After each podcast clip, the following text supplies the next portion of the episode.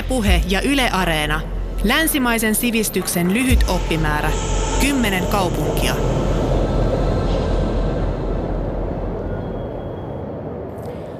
Kävin Viinissä 70-luvun aivan alussa, luulen, että se oli 70 tai 71. Olin kuullut kaupungista, että se on varsin viehettävä. Siskoni oli ollut siellä opiskelemassa Saksaa ja hän sanoi, että se on hienoimpia kaupunkia, jonne voi lähteä. En ymmärtänyt, mistä hän oli puhunut, kun olin siellä maaliskuussa. Se oli synkkää aikaa, ei ollut luntamaassa – Talot oli vähän turhan isoja ja kaikki hieman likaisen näköisiä. Joten ensivaikutelma kaupungista oli todella ehkä nyt masentava, mutta ei myöskään valtavan positiivinen. Kun sitten vuosien mittaan kävin siellä, niin kaupungin ulkonäkö, ainakin mun mielessä, parani koko ajan – oli enemmän rahaa, jota investointiin talojen putsaamisen, fasadit vaalenivat koko ajan, ja se mikä oli vielä ollut 70-luvun alussa rikkinäistä, se saatiin korjatuksi. Joten tänään kaupunki on jotain aivan muuta kuin mitä se oli 70-luvun alussa. Ja tosiaan itse päädyit sinne sitten suurlähettilääksi vuosituhannen vaihteessa. Menitkö sitten mielellään sinne?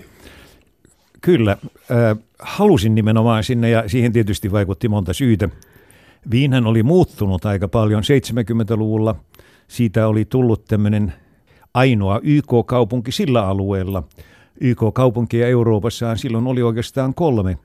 Oli Pariisi ja ennen kaikkea Geneve ja sitten Itävalta eli Viin, jossa oli atomienergiaa, erilaista aseriisuntaa ja koko tämä YK on sosiaalinen puoli – ja se merkitsi tietysti sitä, että suurlähettilään kannalta tämä oli todella mielenkiintoista aikaa, tai siis mielenkiintoinen mahdollisuus osallistua eri asioiden käsittelyyn. Ja olit tosiaan aika pitkään siellä, seitsemän vuotta, eikö totta? Kyllä joo, ja tämä tietysti, niin kuvittelen ainakin, johtuu siitä, että mulla oli etuoikeus, hyvä tuuri olin sitten sekä tämän kansainvälisen atomienergiajärjestön puheenjohtajana että sen jälkeen ydinkoekieltosopimuksen voimaansaattamista koskevan prosessin puheenjohtajana. Ja niihin meni sitten jo muutama vuosi. Ja kun ne ei tulleet aivan perätysten, vaan siinä oli vuosi näiden välillä, niin se tietysti pidensi jo sitten tätä aikaa kokonaisuudessaan. Ja kuvittelen ainakin, että se, että nämä tehtävät nyt tulivat suomalaiselle johti siihen, että myös Suomessa oltiin valmiita siihen, että olisin siellä vähän pidempään.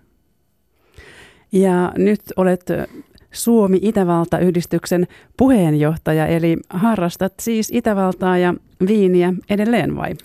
Kyllä joo, siis Viinhän on siinä mielessä loistava kaupunki, että se, sillä on tietty tämmöinen vieläkin kuva – tietynlaisena kulttuurin suurkaupunkina, ja kyllähän se sitä on. Ja Viinissä olo oli valtavan kivaa siitä syystä, ettei sellaista suomalaista muusikkoa ole, joka ei haluaisi tulla sinne joko yksinään tai sitten orkesterin kanssa esiintymään. Ja tämä teki tietysti elämän siellä valtavan antoisaksi, mutta myös valtavan kiintoisaksi. Kuinka usein käyt nyt Viinissä? Noin kerran vuodessa. Ja, ja tietysti sitähän kävisi mielellään ehkä useamminkin, mutta vaikka nyt olen eläkkeellä, niin aika on aina tämmöinen rajoittava tekijä. No mitä teet siellä, kun menet sinne, muuta kuin menet konserttiin ilmeisesti?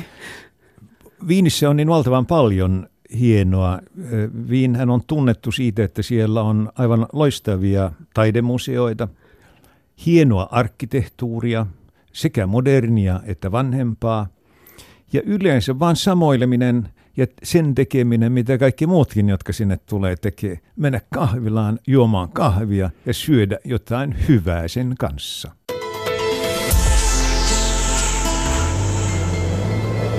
Yle puhe. Tom Grönberg, me puhutaan Itävallan pääkaupungista Viinistä, jossa olet ollut suurlähettiläänä vuosituhannen vaihteessa. Viin on varsin vanha kaupunki. Se on ollut asuttu jo roomalaisten ajoista asti. Onko kaupungissa vielä jäljellä jotain näistä ajoista? Kyllä on jo. Siis aivan kaupungin keskustassa Hofburgin linnan, joka on siis aivan keskellä kaupunkia, ympärillä tai se aivan sen vieressä on suuri kaivanto, joka on nyt peitetty lasilla, jossa näkee roomalaisen kaupungin jäännöksiä. Mutta tietysti sitten sillä alueella, jos ajaa Viinistä vähän ulos, löytyy vielä paljon enemmän.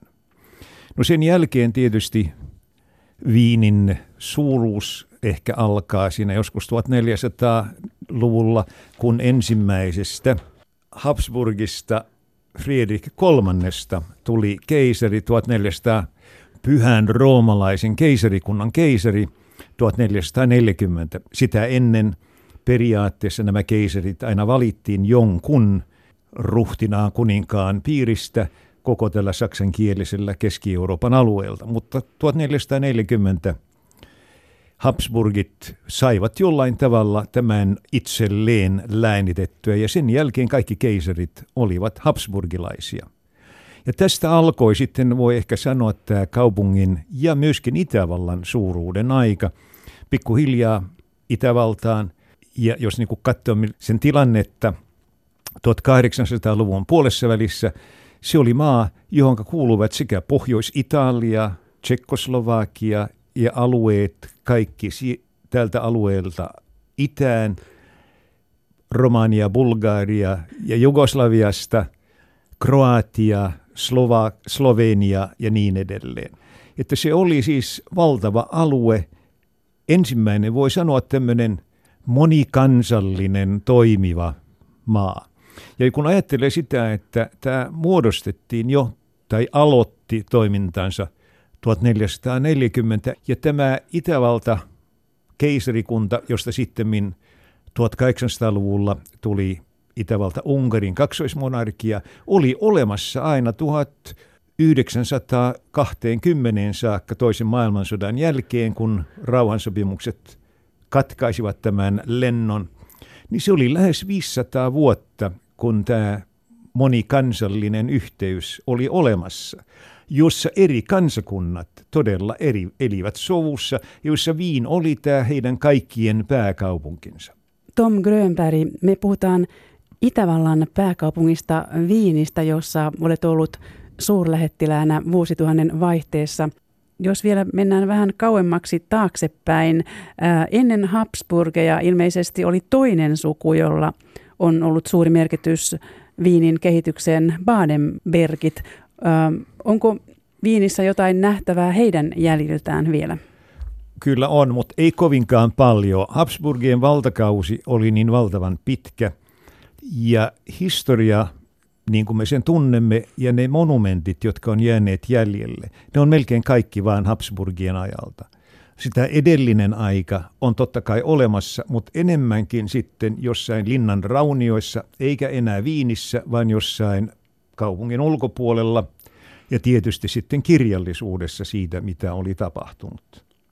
Ja Napoleon valtasi Viinin ja lakkautti saksalais-roomalaisen keisarikunnan, mutta Napoleon hävisi sitten vuostelun taistelun tunnetusti ja kaupungissa pidettiin vuonna 1815 Viinin kongressi, jossa päätettiin Euroopan rajoista. Kertoisitko vähän tästä?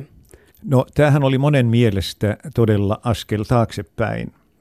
Se kehitys, joka oli alkanut 1700-luvun loppupuolella, se päättyi Viinin kongressiin, jossa voi sanoa kai näin, että konservatiiviset voimat palasivat jälleen ja pysäyttivät sen kehityksen, joka oli ollut hyvässä käynnissä. Ja keskeinen arkkitehti siellä oli Itävallan silloinen ulkoministeri Metternich, joka sitten myöhemmin 1840-luvulla jo symbolisoi eräällä tavalla pysähtyneisyyttä. Ja kyllä kai täytyy myöntää, että kun Viinin kongressissa palautettiin kaikki se, mikä, minkä Napoleon oli muuttanut, se oli ehkä askel taaksepäin, sillä Ranskan vallankumous ja se, mitä Napoleonin aika mer- toi mukanaan, merkitsi kumminkin tiettyä askelta eteenpäin. Tuossa jo mainitsitkin 1800-luvun, että se oli ehkä Viinilläkin voimakasta kasvun aikaa, eikö totta? Oli jo. Silloin luotiin oikeastaan se kuva Viinistä tällaisen suuren valtakunnan pääkaupunkina, jossa, johon keskittyi kaikki se kehitys, jota alueen eri osissa oli. Kirjailijat, jotka asuivat ja olivat syntyneet jossain muualla, kokivat Viinin pääkaupungikseen. Ja sinne kaikki halusivat. Mutta se oli myöskin taloudellista, taloudellisen kehityksen aikaa. Ja siitä ovat esimerkkeinä kaikki ne rakennukset, jotka nousivat Viinissä ja se tapa, jolla silloin niin kuin Viiniä kehitettiin tällaiseksi suureksi eurooppalaiseksi keskukseksi. Tuolloin muurin tilalle rakennettiin kehäkatu Ringstrasse, Pariisin esikuvien mukainen boulevardi. Äh, millainen katu se on tänä päivänä? Tämä Ringstrassehan on tietysti tämmöinen käyntikortti, jos joku kaupunki haluaa näyttää, mitä kaikkea siellä oli. Vanhan kaupungin ympäri oli aina 1850 saakka muuri. Mutta kun kaupunki koko ajan kasvoi, niin piti tehdä jotain, jotta saataisiin tämä tehokkaampaan käyttöön. Ja tämän muurin ulkopuolella oli suuri vihervyöhyke, jonka takana oli sitten nämä kaikki uudemmat 1600-luvulta lähtien, tuot ehkä vähän aikaisemminkin rakennetut asualueet, jossa asuivat sitten ne, joilla ei ollut varaa asua ringin sisäpuolella. Ja tämän viheralueen pitäminen tällaisena viheralueena oli pitkään ollut tämmöinen turvallisuuskysymys. Sotaväki, puolustusvoimat olivat sitä mieltä, että sinne ei saa rakentaa mitään, koska silloin, niin kuin Napoleonkin aikoinaan sanoi, että tarvitaan leveitä boulevardia, jotta niitä voidaan lakaista kanunoilla. Samalla tapaa katsottiin, että tämä viheralue Viinin ympärillä takasi tietyn turvallisuuden niille, jotka asui Hofburgissa tai sitten vanhassa kantakaupungissa. Mutta paineet sen muuttamiseksi olivat niin isot, että 1850-luvulla pikkuhiljaa syntyivät sitten päätökset siitä, että täytyy rakentaa tämä. Ja näin syntyi sitten tämä Ringstrasse, todella upea Ringstrasse, jonka ympärillä, jota pitkin rakennettiin toinen toistaan mahtipontisimpia taloja. Ja on ehkä jännä todeta, että nämä arkkitehtit, arkkitehdit, jotka niitä rakensi, he rakensivat tämän kertaustyylin mukaisesti.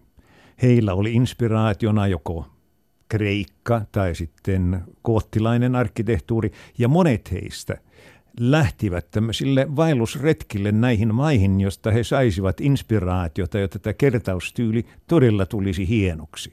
Ja tulihan se aika hienoksi. Ja näitä aikaansaannoksia voi siis ihailla Ringstrassenilla yhä. Ne ovat kaikki vielä olemassa, tai lähes kaikki ainakin olemassa, ja Ringstrasse on tälläkin hetkellä alue, jota ei mitkään gründerit pysty tuhoamaan, vaan se koetaan todella tämmöiseksi tärkeäksi kaupungin käyntikortiksi. Vuonna 1918 sitten Itävalta-Unkari hajosi ja Viinistä tuli Itävallan tasavallan pääkaupunki. Mitä se merkitsi kaupungille? No sehän merkitsi valtavan paljon. Viin oli ollut siis tämän valtavan 700 000 neliökilometriä suuren valtion, jossa oli yli 50 miljoonaa asukasta vuosisadan vaihteessa, siis 1800-1900 vaihteessa. Ja nyt se oli vain tämmöisen tynkä Itävallan pääkaupunki. Muistan kerran, kun olin käynyt tapaamassa eduskunnan pääsihteeriä, parlamentin pääsihteeriä, olimme matkalla ulos parlamentin rappusia pitkin ja hän pysähtyi rappusten yläpuolelle, yläaskeleelle ja sanoi, että kun sä katsot tätä ympärilläs, näit nämä mahtipontiset talot täällä, niin sä ymmärrät, etteivät viiniläiset ole ihan tavallisia, vähän kaheleita. No kuinka toinen maailmansota näkyi Viinissä? Toinen maailmansotahan tuhosi jonkin verran viiniä, mutta ei valtavan paljon. Ehkä paras kuvaus siitä, tai siinä näkee, miten paljon oli tuhottu, on tämä Orson Wellesin filmi Kolmas mies, jossa on aika paljon kuvia tuhoutuneesta viinistä. Mutta viinin kohdalla ehkä se, joka pelasti viinin, oli se, että kaupunki, niin kuin koko Itävalta, oli miehitetty aina vuoteen 1955 saakka, jolloin syntyi uusi valtiosopimus, joka lopetti miehityksen. Ja se, että maa oli miehitetty, jaettu eri miehittäjävaltion kesken alueisiin ja Viin kaikkien neljän kesken alueisiin, johti siihen, ettei kellään oikeastaan ollut valtavaa hinkua investoida mitään Viiniin. Ja näin ollen vanhat talot, niitä koetettiin mikäli mahdollista korjata ja uusrakentamista ei juurikaan tapahtunut näinä vuosina. Ja sitten kun rahaa alkoi tulla, pyrittiin siihen, että koetettaisiin kumminkin säilyttää tämä olemassa oleva rakennuskanta, ja näin tapahtui, ja uudisrakennukset, kun niitä tuli, koitettiin jollain tavalla sopeuttaa tähän ympäristöön.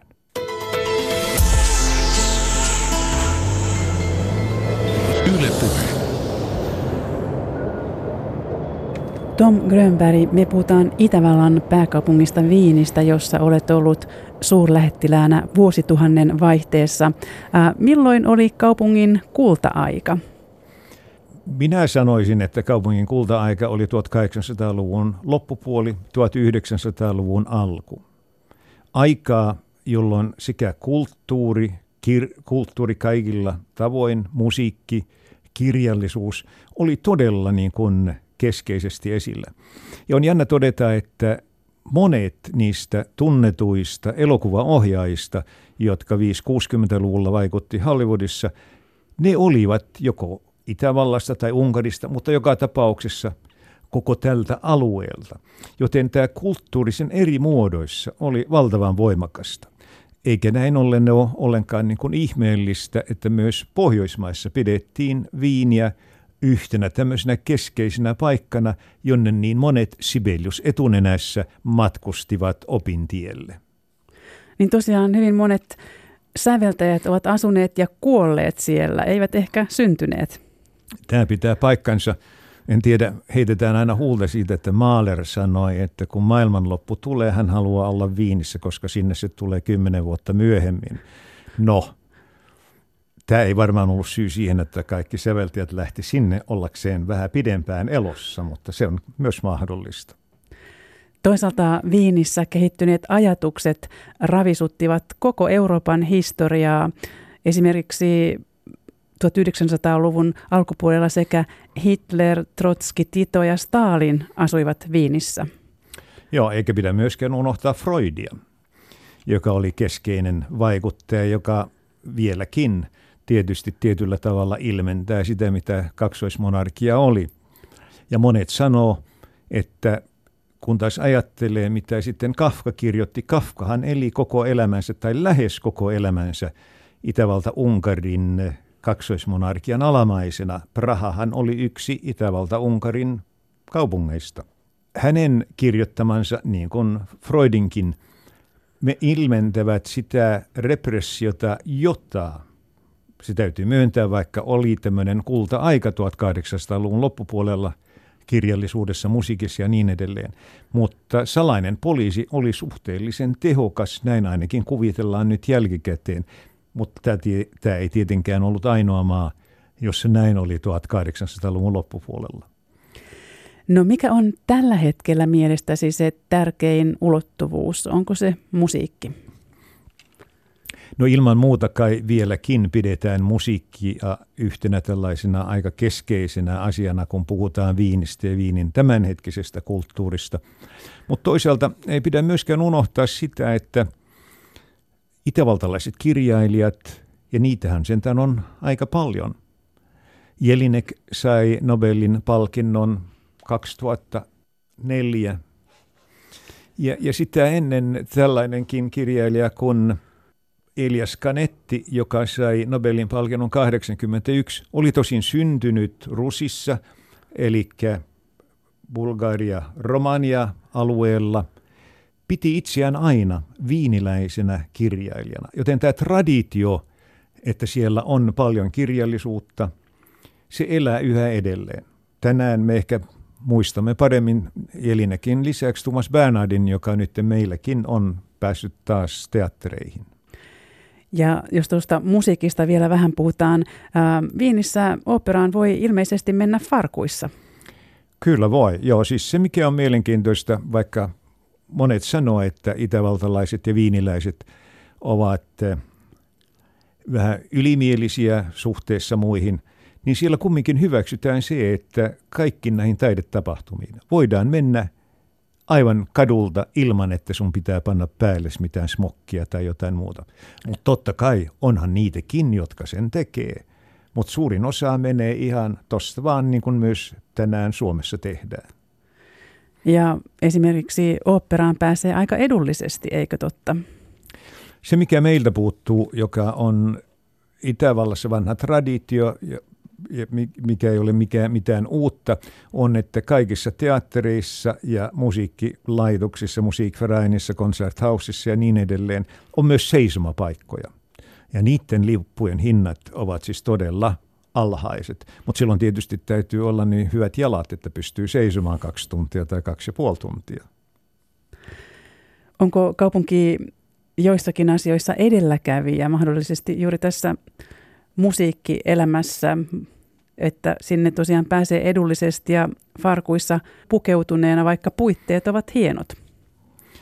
Kyllä, siis kovinkaan monessa paikassa hän ei tällaisia seisomapaikkoja ole, mutta kuvittelen, että Euroopassa aikaisemmin teattereissa ja kaikissa tällaisissa myöskin musiikkia koskevissa konserttisaleissa näitä paikkoja on ollut. Ja se on en tiedä milloin se on syntynyt, mutta se on syntynyt jo viime vuosisadan, ja tarkoitan silloin 1800-lukua, sen aikana, että koitettiin leventää ihmisten mahdollisuutta osallistua ja saada osakseen kulttuuria. No mitä muuta Viinissä voi tehdä kuin mennä konserttiin ja syödä saaherkakkua hienossa kahvilassa? No Viinissähän tietysti on aika paljon muutakin. Siellä on todella, niin kuin ehkä mainitsin, hienoja taidemuseoita ja tietysti kaikki maat, joissa on ollut tämmöinen rikas yläluokka, jonka tietysti vallanpitäjät, keisarit, kuninkaat ja niin edelleen on kuuluneet, heillä on ollut mahdollisuus kerätä suhteellisen paljon taidetta. Mehän tiedämme Pietarista, että Eremitaasian on aivan loistava. Mutta samalla tapaa tietysti nämä museot taidemuseot Viinissä voivat kerskua sillä, että heillä on aivan uskomattoman hienot kokoelmat, ja niitä nyt tietysti löytyy sitten eri museoista keskellä kaupunkia, ja niitä tietysti kannattaa myöskin käydä katsomassa. Mutta muuten, niin kuin kaikissa isoissa kaupungeissa, on ihan kiva vaan kävellä. Onko palvelu kahviloissa niin töykeää kuin sanotaan? En tiedä, se nyt niin valtavan töykeää on, mutta siellä on palvelua. Ja muistan itse niin hyvin tämän, kun meillä 80-luvun lopu, loppupuolella ja 90-luvun alussa puhuttiin siitä, että meillä ei ole varaa enää, että missään kahvilassa, ravintolassa ja niin edelleen on mitään palvelua, vaan kaikkien piti ottaa itse ja hoitaa itselleen sekä kahvi, ruokaa ja niin edelleen, koska me olimme Euroopan japanilaisia. Viinissä ja Itävallassa, niin kuin Keski-Euroopassa yleensä, tätä ei koskaan koettu näin. Ja tämä oli ehkä syy siihen, että 1990-luvun alun laman yhteydessä lama ei koskaan iskenyt näihin maihin, joissa palveluelinkeinot olivat koko ajan olleet olemassa, joita ei koskaan oltu sitten poistettu. Se ei iskenyt tämä lama näihin, vaan ne pärjäs siedettävän hyvin koko ajan. No kuinka helppo Viiniin on muuttaa ja elää siellä bohemia taiteilijaelämää? Monissa suurkaupungeissa asuntojen hinnat karkaavat pilviin. Kyllä varmaan ehkä osittain Viinissäkin karkaa pilviin, niin kuin kaikissa suurkaupungeissa, jotka ovat jollain tavalla attraktiivisia. Mutta Viinin asuntotilanteeseen on vaikuttanut valtavan paljon se, että jo 20-luvulla ryhdyttiin rakentamaan kunnallisia taloja. Ja nyt täytyy muistaa, että Viin on koko ajan ollut niin kutsuttu punainen kaupunki. Jo ensimmäisen maailmansodan jälkeen välittömästi kaupunki sai sosiaalidemokraattisen johdon ja tämä säilyi aina, kunnes tämä Anschluss tai vähän ennen sitä tämä austrofasismi tai miksi sitä nyt haluaa kutsua syntyi. Mutta heti taas toisen maailmansodan jälkeen ryhdyttiin tai kaupungista tuli punainen kaupunki ja ryhdyttiin rakentamaan edelleen näitä kaupungin vuokra-asuntoja. Ne ovat aivan fantastisia. Nämä suurimmat kompleksit, Karl Marxhof, joka rakennettiin 20-luvulla, sen fasadi on 1,2 kilometriä pitkä ja se on rakennettu niin kuin vanha linnoitus, että siellä on tuhoton määrä asuntoja tänään. Ne on tänään jo aika suurelta osin yhdistetty siten, että asunnot ovat suurempia. Mutta silloin tehtiin jo se, mikä vasta myöhemmin tuli mukaan kuvaan. Rakennettiin pihalle pesutupaa, lasten hoitopaikkoja ja niin edelleen. Että se oli valtavan edistyksellistä. Tätä prosessia jatkettiin sitten toisen maailmansodan jälkeen ja tänään Viinin kaupungilla on omistuksessaan yli 220 000 asuntoa, mikä merkitsee sitä, että neljännes kaupungin asukkaista asuu kaupungin omistamassa vuokra-asunnossa. Ja siellä pääsy kaupungin asu, omistamaan vuokra-asuntoon on asia, josta kilpaillaan. Mutta siinähän tietysti täytyy sitten täyttää tietyt kriteerit, että tulisi valittua siihen. Ja sanoisin vielä sen, että todella arkkitehtonisesti nämä kokonaisuudet ovat minusta aivan uskomattoman upeita. No kuinka lähellä luonto on Viinissä? Viin ainakin mainostaa olevansa maailman ainoa pääkaupunki, jossa viljellään viiniä ammattimaisesti. Tämä pitää paikkansa, joo. Siellä on aika suuriakin viiniviljelmiä. Ja kaupungin ympärillä ja myös kaupungissa on suuria viheralueita, mutta niin on tietysti myös Helsingissä, että meillähän on keskuspuisto. Viinissä on myöskin nämä puistot, jotka ovat sekä kaupungin keskustassa että sitten kaupungin ympäri koko tämä Kaalenbergin alue, jossa on suuria ja hienoja viiniviljelijä. No kuinka luonnehtisitte Viinin asukkaita? Pitävätkö he itseään jotenkin fiksumpina kuin muualla maassa asuvat? Toisaalta Viin on aina ollut hyvin kansainvälinen kaupunki, kuten tässäkin on käynyt ilmi. Siellä ovat kohdanneet erilaiset ihmiset ja kulttuurit jo vuosisatojen ajan. No näin on, mutta siis yleensä kai on niin, että pääkaupungissa asuvat aina vähän ylen katsovat kaikkia niitä, jotka ei siellä asu. Ja näin varmaan tapahtuu myös Viinissä. Mutta vielä tästä, että se on tietty tämmöinen monesta kansallisuudesta, monesta alue, monelta alueelta tulevien ihmisten kohtauspaikka. Ehkä paras esimerkki on se, että kun muutin Viiniin, niin puhuin autonkuljettajani tai sovimme autonkuljettajani kanssa siitä, että hän koko ajan korjaisi minua, kun teen deklinaatioissa virheitä. Hän katsoi minua hölmistyneenä ja sanoi, ei sitä kukaan muukaan Viinissä osaa. Viinistä kertovassa Mondo-matkaoppaassa kerrotaan, että Viin kannattelee harteillaan historian raskasta lastia, mutta elää kevyesti ajan hermolla. Mitä mieltä olet tästä? Onko näin? No näin voi varmaan sanoa, ja tässä taustalla on kai silloin tämä ajatus siitä, että ehkä itävaltalainen kansanluonne, tällaisia asioita hän ei pidä koskaan yleistä, on ehkä vähän siihen suuntaan menevä. Sanotaan, että kun saksalainen sanoo, että – nyt on todella tiukat paikat, mutta ei ole katastrofia. Itävaltalainen viiniläinen sanoi, nyt on katastrofi, mutta eihän se ole vakavaa. Entä kuinka luonnehtisit viinin sielua, jos ajatellaan, että kaupungilla on sielu? Tämmöisen sielun luonnehtiminen on aika vaikeata. Ja se vähän riippuu siitä, miten itse sitä haluaa katsoa musta viin on, jos sitä nyt jollain tavalla voi kuvailla, vanhempi, varttunut, joko rouvas tai mieshenkilö, joka kumminkin koittaa katsoa eteenpäin ja joka on koko ajan hyväksynyt aika pitkälle myöskin kurittomia lapsia, sitä, että tehdään jotain aivan muuta kuin se, mistä itse ehkä on koko ajan ollut kiinnostunut ja mitä itse aina haluaisi. Ja juuri se, että Viinissä koko ajan, vaikkakin tämä korkeakulttuuri on niin voimissaan, on koko ajan ollut myös voimakasta avantgardia, voimakasta tällaista vaihtoehtokulttuuria, ja tämä on varmaankin sen eräs sen niin kuin resursseista. Me emme vaan tiedä siitä tarpeeksi vai? Näin on tietysti.